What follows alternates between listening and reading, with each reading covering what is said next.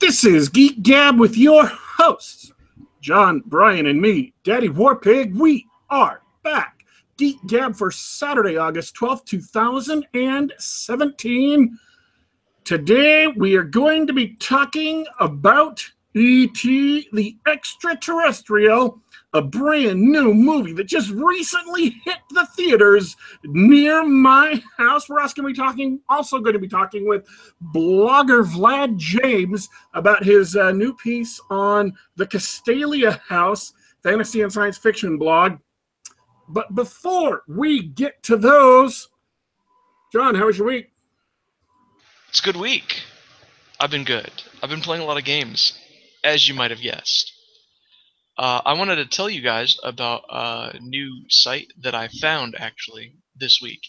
I'm sure it's an old site, but uh, and there's a million ways to play games online. But uh, I found a great site that has for free lots of popular European style board games that uh, you can just play in your browser. Um, fast, easy, and free. It's called uh, Board Game Arena, and uh, and we'll get you guys the link to that in the notes. But uh, what can I say? It's been really good waiting, you know, waiting for something. You got 30 minutes, play a quick game of Puerto Rico or uh, Stone Age, Tokaido. Race for the Galaxy is a really popular one on there. That's a great game for two players. Um, lots of lots of classic games that uh, you don't have to go to the game store uh, or you know, heaven forbid, you know, interact with other people in face-to-face situations. Um, I've been I've been us- using that a lot in my spare time. So that's that's been my week really. How about you, Brian? Well, as always, I've been uh, putting my nose to the grindstone in terms of writing and editing. Had a bunch of great editing projects lying in my lap lately, so you know, doing what I can to improve the general state of science fiction and fantasy by making other authors' works better. And of course, I'm working on my own book too. Plus, um, I've also been campaigning pretty heavily for the Dragon Awards. You know, virtuously trolling some folks who deserve it, having having good times. And um, I'm going to be on the Superversive SF podcast after this show. Um, we'll be discussing the Dragon Awards and the Hugos and some other stuff too. Uh, I, I'll be honest though, the Hugos were this week, and I did not even watch them. I didn't watch them. I didn't pay attention. I haven't really, other than the couple of people who tweeted, I have no idea who won. I, it. They are now irrelevant. They're over. They're past. Yeah, did you hear that both um, attending and supporting memberships were down by 50%, and so were nominating and final ballots? Yep. And I'm I'm just happy about that. And and they're trying to spin it. They're trying to say, oh well, this is the second biggest year for blah blah blah blah blah. And I'm like, yeah, it's gonna once the uh once the chorfs figure out that their opponents have left, many of them, not all of them, but many of them will leave. And so next year's are gonna be um down as well. But still, it's it's a big blow to Worldcon to have fifty percent of your budget just gone unexpectedly, just bam, vanish like that. That's a big problem. Yeah, that was honestly what, what I predicted would be one of the biggest impacts of the, the various puppy campaigns from the last few years was it artificially inflated the attendance, you know, and, and thus the revenues from memberships. And it the way that Worldcon was behaving made it seem like they thought this gravy train would never end, which means they almost certainly malinvested that money and are not prepared for the drastic drop off in revenues. Couldn't happen to a nicer bunch of folks, I tell you what. Couldn't happen to, to a more deserving bunch of folks. Yep. Um, all right. Oh, I, I did want to note that it was just very funny just to look at the list of various candidates, the winners, and how much, how many votes they received. Someone posted a PDF document of that, and just looking through, you you learn everything you need to know about the award and the state it's in. Yeah, Dr. Chuck Tingle narrowly missed being named the best fan writer. He was a close second. Um, Chuck Tingle's the space raptor guy, right? oh, and so much more. He's a He's a taekwondo master, and he's a doctor of um, therapeutic massage and He, he travels across parallel dimensions. spaghetti Yes. aficionado. Is a modern Renaissance man. He's all things to all men. So hopefully next year.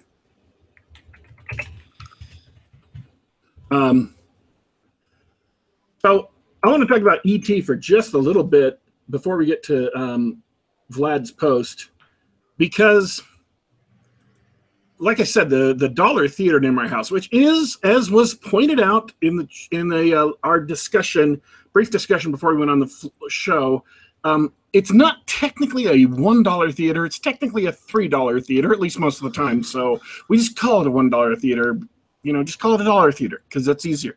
That's what we call those things around here. It's a second run theater.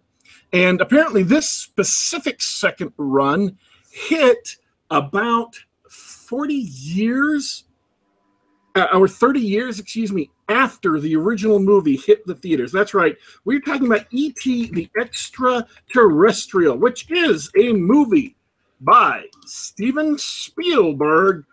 Uh, came out in 1982. So 35 years ago, this movie came out. And um, it was infamously edited for its Blu-ray release, for its high-def release, release uh, as mocked on South Park, where they took any guns which appeared in the film and digitally edited them out and replaced them with walkie-talkies. So I was curious as I went into the theater as to which version of ET I would be getting. Would I be getting the real ET or would I be getting the edited for morons version? Fortunately, I got the original ET, and so I felt much, much better about going and watching the movie. It is deeply silly and deeply stupid to edit out the guns out of the movie. It did nothing, nothing, accomplished nothing. Uh, other than you know bastardizing the work, it didn't even have some of the flimsy, li- uh, lousy justifications that George Lucas had for butchering the original trilogy. It was just done for no reason. And Steven Spielberg has later gone back and apologized for it, but yet at the same time uh, has not re-released the original ET for streaming or for uh, purchasing via download or for purchasing on Blu-ray or it's possible, I suppose, if they do a 4K quote unquote restoration like has become popular in the past year, that they may update those graphics to match what was originally in the movie. I have no idea. I certainly hope they do. So here's some random thoughts on ET. If you haven't seen ET, I you're gonna be I'm gonna be talking about the movie and there's gonna be some spoilers. So 35 years, okay?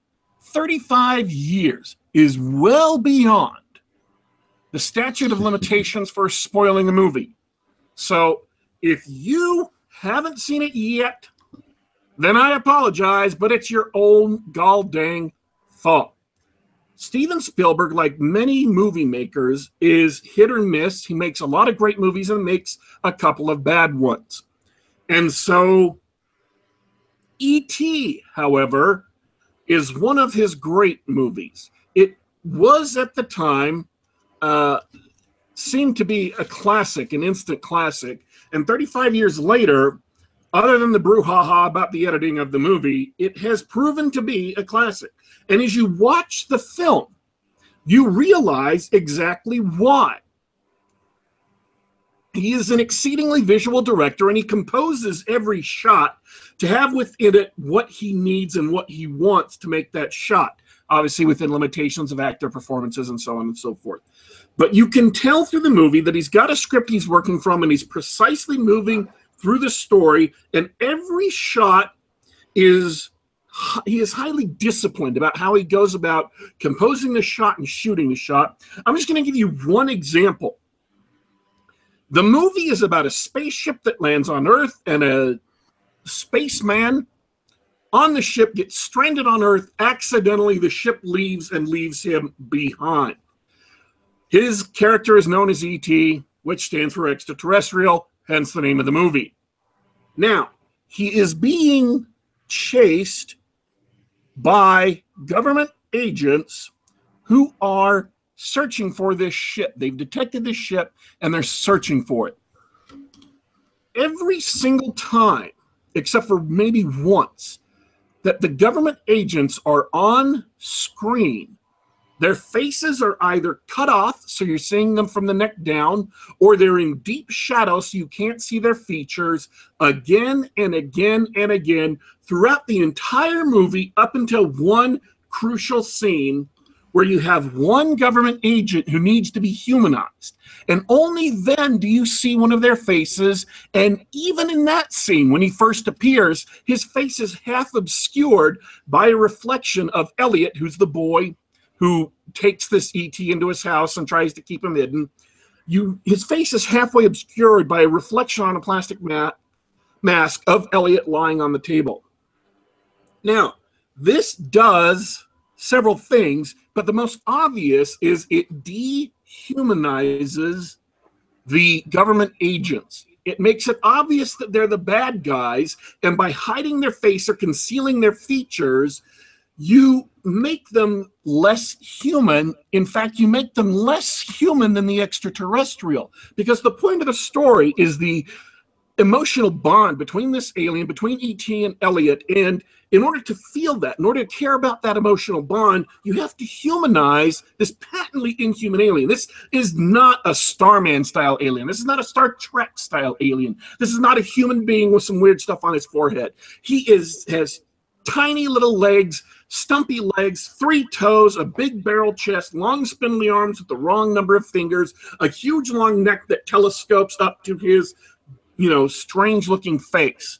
So, in order to make him seem more human, make him seem more lovable, make him seem cute, make it seem reasonable that Elliot would empathize with this alien to the point of being willing to risk his life. You dehumanize their opponents. And it also makes every second that they're on screen, they're ominous, they're dark, they're foreboding. They are inhuman, they are the enemy, and you understand that purely through visual language. You don't have to be told that. Nobody discusses it. Nobody says, well, you know, these government agents are sneaking around and they're up to no good, and I just don't trust a all dang one of them.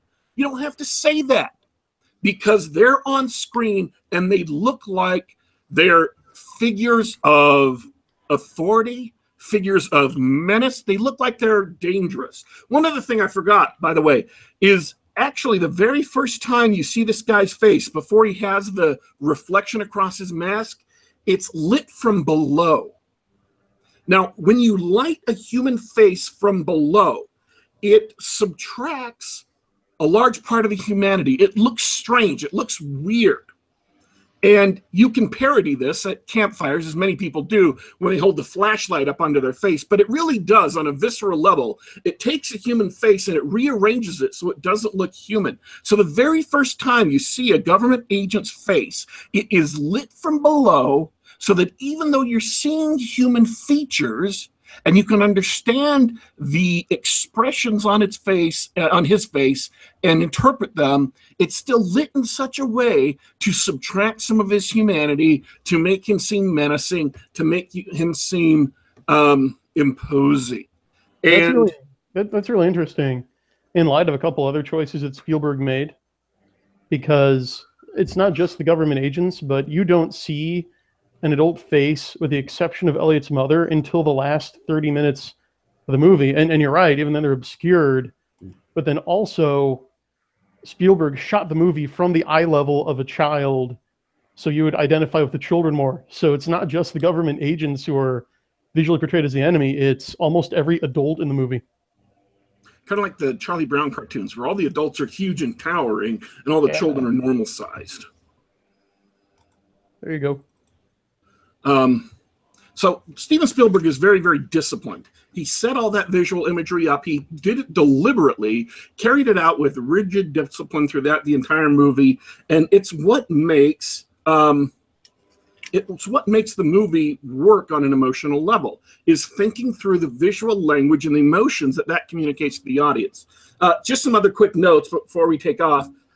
The ship obviously way predates CGI, predates CGI by uh, 10 years until Jurassic Park would come along. And it is a miniature, obviously a miniature. Uh, it has lights and it's a physical model. Uh, but and yet it feels more concrete than the overly CGI'd uh, garbage we get today. It feels more concrete because it's not uh, it's not fake. It's simple. You have in, in, CGI what people tend to do nowadays is just throw tons of crap on the screen, which just obscures it. But the fact is, movies work best when there's a limited number of visual elements on the screen that you can pay attention to subconsciously or consciously. And one of them, or two of them at most, really, are the center focus of a shot. Everything else is kind of there in the background. The more things you have in the background, the more a brain has to process them to decide whether they're ominous, to decide whether they're friendly, to decide whether they're sexy, to decide whether they're whatever. And so the more elements you throw into a shot, the less your audience will understand each individual elements until you reach a certain point of oversaturation and the audience just doesn't know what's going on on screen unless they slow the movie down or see it multiple times. And typically with movies, you cannot assume that an audience is going to view it multiple times. So it has to be right right now. It has to be right in a very limited time frame so the audience can immediately grasp it. And being forced to do practical effects, that is physical models and physical, you know, structures. That's what they call those practical effects in Hollywood. Uh, you have to simplify it because you just don't have enough space in where you're shooting at. Uh, and it's just way too expensive to put too much crap in it. So it forced a simplicity. It forced a um, an elegance that a lot of later movies lack. And yes, it looks fake because you know it's fake but yet it looks more real than the supposedly realistic computer graphics. Uh, let's see. The kids are playing D and D. Uh, that's one of the great little fun scenes. They're talking about stuff. They've got a, a miniature set up on the table. They're playing D and D, and Elliot begs them to be able um, to uh, play. The game's got the movie's got a lot of fun little moments of levity, like Elliot says in a very deadly serious voice, "Nobody go out there." And immediately, everybody at the table, all the kids, grab knives and run out to see what's going on. Um, it is uh, hilarious. So, try to flip through my notes here. Um, uh, actually, a quick question for you: sure. Have you seen uh, Starman? And if so, what did you think of it? I saw Starman a long time ago, and I don't even remember if I saw the whole thing uh, but it is in my DVD queue to watch. Yeah, it's. I I wonder actually if that was just meant to be a ripoff or simply a capitalization off the success of ET. Uh, it was also done by a great director, John Carpenter, uh, right after he did The Thing and Escape from New York. Uh, I, I think it was actually decently successful at the time as well. And it has Jeff Bridges in it, and Jeff Bridges is uh, and always has been a really great actor. Um, yeah. Didn't he win Best so, Actor for that? I, I, I, don't think for Starman. Uh, honestly, I think Jeff Bridges has been in a lot of bad or mediocre films, and personally, I consider Starman pretty mediocre. But he was interesting that. Mm-hmm. Jeff Bridges was nominated for Best Actor, did not win. Oh, for um, Starman, okay. really? Yeah. Um, oh. And let's see, nominated for a couple of Golden Globes, uh, one Best Actor for the Academy of Science Fiction, Fantasy, and Horror Films. so I, I, doubt that that is. It's called the Saturn Award. I've never heard of it. Honestly, I've never heard of it before this very instant. But uh, so yeah, he, he was Oscar nominated for his role in Starman. Um, so all right. Uh, so that uh, E.T. is a great movie. It's a fun movie. It is a classic movie. It is a movie that does exactly what it sets out to do, which is present a children's movie about this young boy meeting an alien and uh, you know them forming a friendship and what happens between the two. So I would highly recommend um, that you go see it. By the way, since we're talking about Oscars, E.T. won Oscars for Best Sound Design, Best Visual Effects, Best Sound Effects, and Best Music Uh, original score by, of course, John Williams, who does everything that is awesome in music, pretty much. Uh, nominated for Best Picture, nominated for Best Director, nominated for Best Screenplay, nominated for Best Cinematography, nominated for Best Editing. Didn't win any of those, but definitely it deserved, at the very least, the nominations. Uh, and I'm kind of curious as to what it went up against for Best Picture that year, but not curious enough to actually search it out on the internet. So, uh, anybody else have any questions about ET before we change directions abruptly? I've got a few fun facts if you, Okay. a little trivia. Knock yourself out. Okay, well, E.T.'s face was based on Carl Sandburg, Albert Einstein, and a pug dog. You of Okay. see that? The gag where the mother looks in the closet and sees the alien surrounded by toys was dreamed up by Robert Zemeckis. Interesting. Now, Harrison Ford initially had a cameo as the principal of Elliott School, but it was cut. and then uh, you mentioned Jurassic Park earlier. E.T. was the highest grossing film in history until it was beaten by Jurassic Park. So Spielberg had two in a row. Well, he, he is a Well, that's not director. counting inflation. though. Yeah. What were you saying, Daddy Warpig? Uh, Steven Spielberg is a legendary director. I mean, he just is um, absolutely phenomenal at, at what he does. So uh, it's not surprising. So now that uh, now we've talked about ET, um, I want to introduce our guest. Our guest today, uh, our special guest today, is Vlad James, who blogs uh, over on the Castalia House Science Fiction and Fantasy blog, uh, where I also blog.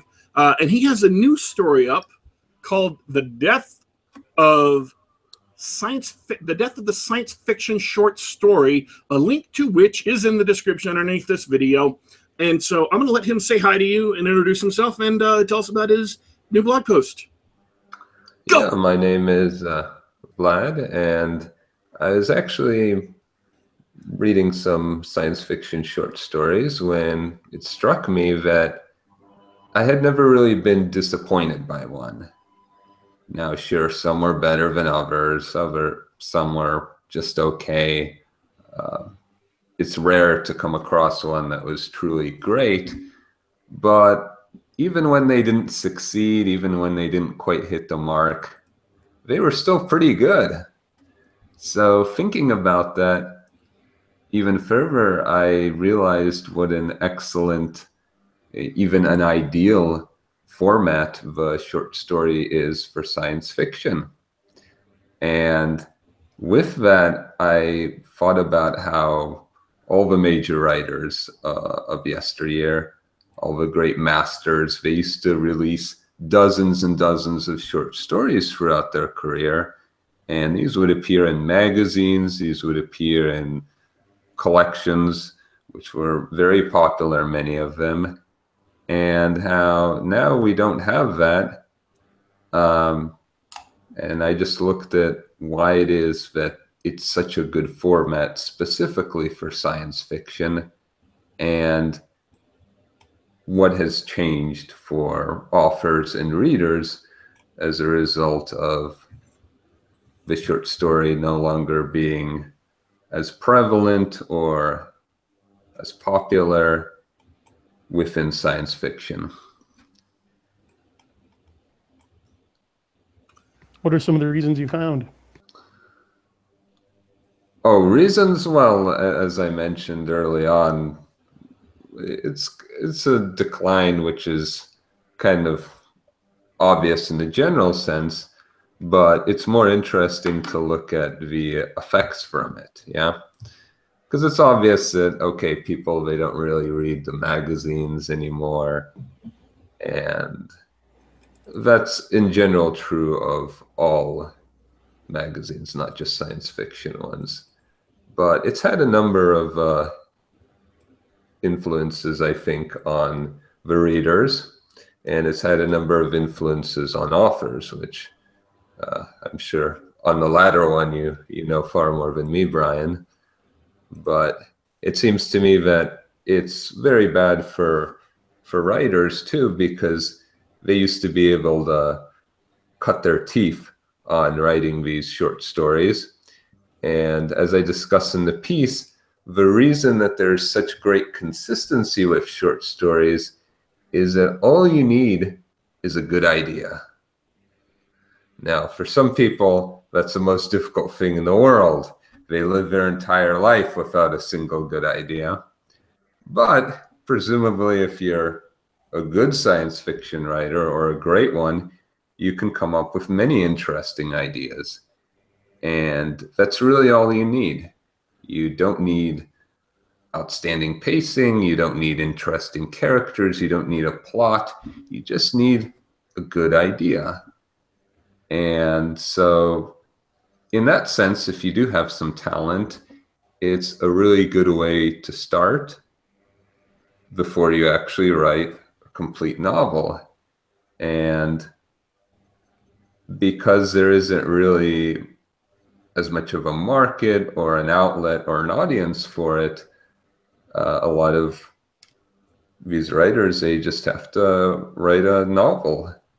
And that's far more challenging and there's probably mistakes they make in the novel that they could have avoided if they had written a string of short stories to begin with.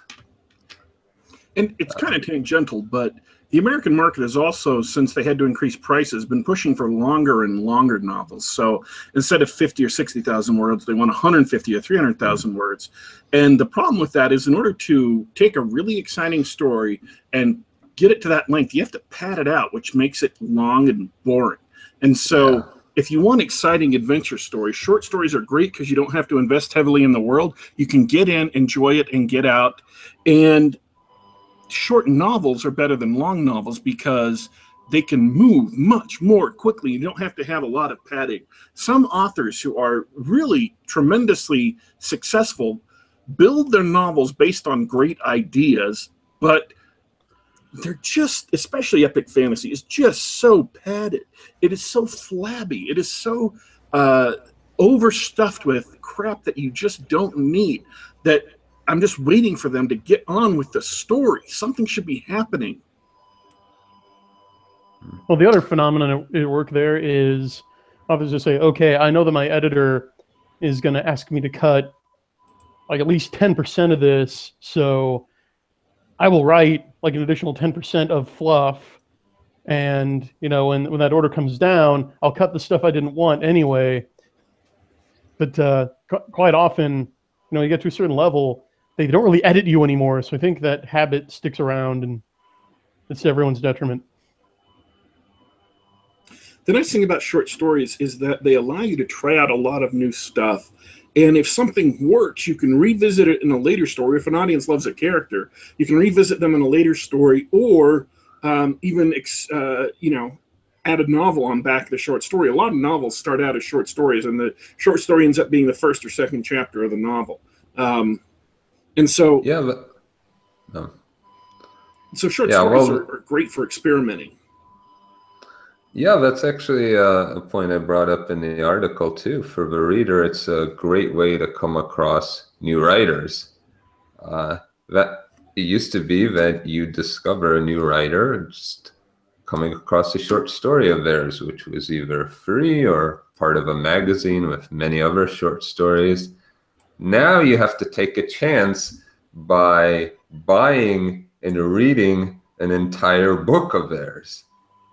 And even on top of a greater investment of resources you're making there in terms of time and money, there's also a chance that it won't actually be a fair look at that writer. Because even great science fiction writers have written mediocre disappointing, and even bad novels. Uh, the success rate w- when it comes to these old school masters with novels is much less, much less success rate than it is with their short stories. So not only do you have to take more risk as a reader, but it could actually be a good writer. They just happen to write an unfortunate book so yeah, it used to be a really great way to discover new writers with a far less investment by the reader. which doesn't really exist anymore, unfortunately. I'm curious, Vlad, have you checked out any of the newer short story venues like Cirsova, Russell Newquist, Lyonesse, or Story Hack? I did mention Cirsova at the end of the article that uh, to say that it's not all doom and gloom, right? Uh, so yeah, I am aware of it. There are uh, some outlets who are trying their best to resurrect this, and certainly uh, that's excellent. But uh, obviously, in a, in a macro sense, one can see a big difference in popularity and exposure. But yeah, I applaud anyone who who is trying to resurrect that. Um, one of the things that it takes a little bit of adjusting to is if all you're used to is reading novels, there's a period of adjustment to get used to short stories because they're quite different. Um, but so, for example, when I started reading Priscilla magazine, the first time I've read short stories, uh, specific in many of them uh, one after another for a long, long time, couple of decades at least. And so one of the things I had to do was just get used to short stories again. And it was kind of, uh, I, I didn't, I don't know how to phrase it exactly. It was kind of uh, unfamiliarity. I was very unfamiliar with the short story going into it. And so it didn't sit with me as well as novels because I'd been used to novels. But after I read four or five of them, um, I got into the short story and I understood how they worked and I understood the, you know, the limitations of uh, of space, how that could aid focus on what was most important, how it focused your attention down, and, and I just got used to it. it. It focuses your attention as a writer and as an editor down on what is the most important idea here? What is the most important story beats? What is the most important description? And everything else that isn't significant, that doesn't move the story forward, that doesn't have an impact, needs to be cut. That's a great short story, is one that is uh, very, very sparse, very, very economical. It's a lot like a poetic form, um, like a sonnet or uh, a haiku or something, where you have to uh, focus everything with economy. You have to throw aside everything that doesn't work. And you have to be maximally evocative in a minimal space. So you have to choose wording that will evoke the emotions of the scene in the audience in a very, very sparse format. So after four or five short stories, I got used to them again, and I began deeply appreciating the virtues of the short story, deeply appreciating the virtue of focusing on the story itself and not on all of this crappy padding. Uh, and after that, uh, you know, I just love short stories and I want more short stories. I want to, I've been reading more short stories. I want people to publish more short stories. Specifically, I want them to publish good short stories with strong uh, stories in them and uh, not a lot of this waffling, boring BS that gets passed off as short stories recently, but which aren't. Yeah, that's actually a phenomenal way of describing it. Uh, that's the way I think of a short story is that you want to paint the scene with uh, a minimum of brush strokes, right? And that uh, a truly great master, he only needs a few brush strokes to evoke and convey the image that he wants in your mind. Uh, I should mention too that science fiction as a genre is unique when it comes to the short story. Uh, I used to, I always really liked short stories, and uh, certainly among the greatest short story writers ever would be someone like a William Somerset Maugham or F. Scott Fitzgerald. And their short stories are fantastic, but when you read their short stories, they're a lot like their novels, just shorter and somewhat more limited in scope. Um, Whereas with science fiction short stories, they're not like novels at all. They can just spend their entire time exploring a single interesting idea and concept. They don't have the characters, they don't have a plot that short stories in other genres do. So that's that's a very unique trait and also why I think it's such an ideal format for science fiction. I think that any genre which has an adventure focus, like um, you know, you had uh, Robert E. Howard's uh, stories of uh, boxing or uh, uh, the the boxing champion around the world beating up stuff, uh, fantasy Mhm. short stories, any uh, genre pirates that focuses on adventure can do a great short story because short stories work really really well for adventure stories. Um, and I mean, of course, my favorite short stories are are some of the are some of my favorite short stories are the Conan stories and things like Yeah. that, which were just uh, just amazing. So. yeah, I agree.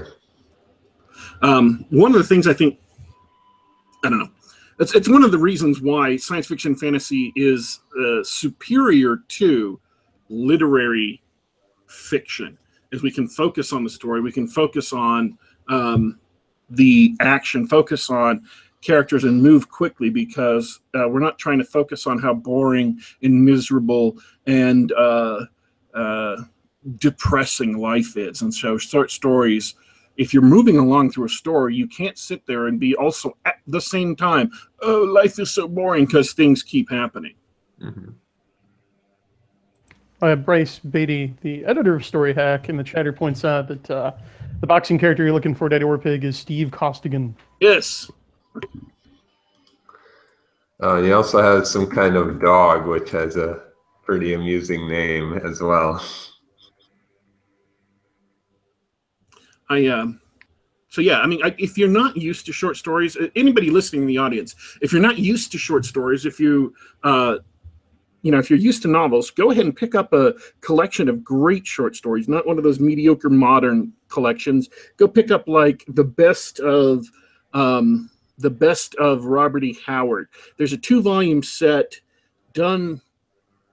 Oh, I, I don't remember what company did them, but they're for sale on Amazon in ebook format, or you can buy them in uh, paperback on Dead Tree, as it is said. Uh, and there's a there's a two volume set of them that has a bunch of Conan stories. They have a bunch of his um, Solomon Kane stories, of the Steve Costigan stories, some poems of his. Basically, uh, it's just a, a vast medley of different kinds of short stories, and they're very very good. Or check out, of course, Cirsova, uh, Story Hack, Lyonesse, um, who are modern day, who are reviving the modern day pulp short stories uh, and give them a read and get used to short stories again. And once you get used to them, once you uh, like them, then you can go ahead and and and really really dig into all of the. I mean, we've had from the 1910 to 1910 to let's say 1980, and it might be earlier than that. It might be 1940, 1950, 1960, wherever you want to cut it off. We've had decades and upon decades of magazines that are being published monthly or weekly with five or six short stories in them and most of them were great were good to great and the very best ones are legendary. And again you may not be used to them because they're not written in the modern style but they are absolutely well worth reading. And if you uh, give them a chance um, to get used to uh, get used to the format, get used to enjoying it, to kind of set aside novels for a little bit, get into short stories, you will be well rewarded because they are absolutely incredible. And I am, as I'm speaking, I'm also trying to flip through my Kindle collection on my computer so I can figure out which company. Oh, Ballantine Books did a two book series, two volume series called Crimson Shadows, the best of Robert E. Howard. Um, and so I would recommend checking those out because it's a great sampler of Robert E. Howard stories. They also produced the horror stories of Robert E. Howard, and they also uh, made uh, the Savage Tales of Solomon Kane as a standalone book. And so I found that uh, that if you want to get into short stories, Robert E. Howard is absolutely a great place to start. Or anybody that's listed in uh, the appendix and a literary history of Dungeons and Dragons, the vast majority of them um, did awesome stuff as well. Short stories are important for authors too. Ray Bradbury recommended that aspiring authors should read one short story, one essay, and one poem every night before bed to, like, like you said, get get this sense for economy and also how, how to structure prose and then also how to use words right verbal economy how to use the right word for the job I'm actually cu- curious, Brian, uh, as a writer yourself, who are what are some short stories and some short story writers that you really enjoy and took inspiration from? well hp lovecraft definitely and then Yeah. also Lovecraft's um, homeboy Edgar Allan Poe, the the Telltale Heart. Um, I agree with Dan Wells. It's the perfect short story. It there are just no flaws in it whatsoever. If you really want to see like still the unchallenged epitome of short story writing, read the Telltale Heart. Yeah, I think he's like the modern short story writer, Edgar Allan Poe. Yeah, and I love Robert E. Howard.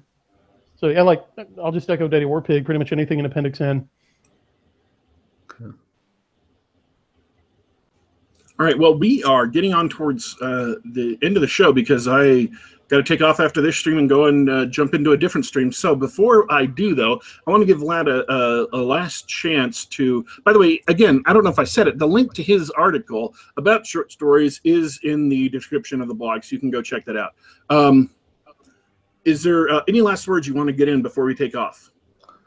Well, just uh, thank you very much, Daddy Warpig. Thank you to Brian. Uh, thank you to John. Uh, it's my first time on a podcast, and it was a very enjoyable experience. Thank you. Um, any uh, any last words, Brian? Yes, just want to remind everyone that the Dragon Awards are right around the corner. Voting closes, I believe, on September 2nd now. They've extended it, but um, pretty sure that registration to request a free ballot closes two days before that. So there's a link below in the show notes. Go ahead, click that, request your free ballots. I believe the next batch is going to be sent out on Monday because they do it twice weekly. And I'd be remiss not to mention that my own book, The Secret Kings, Soul Cycle Book 3, is nominated for Best Science Fiction Novel, and it is up against The Collapsing Empire by John Scalzi. Saying, um, Yakov. yes, Yakov. Working in the comments here. But um, yeah, that maniacal laughter should tell everything you need- to know about that.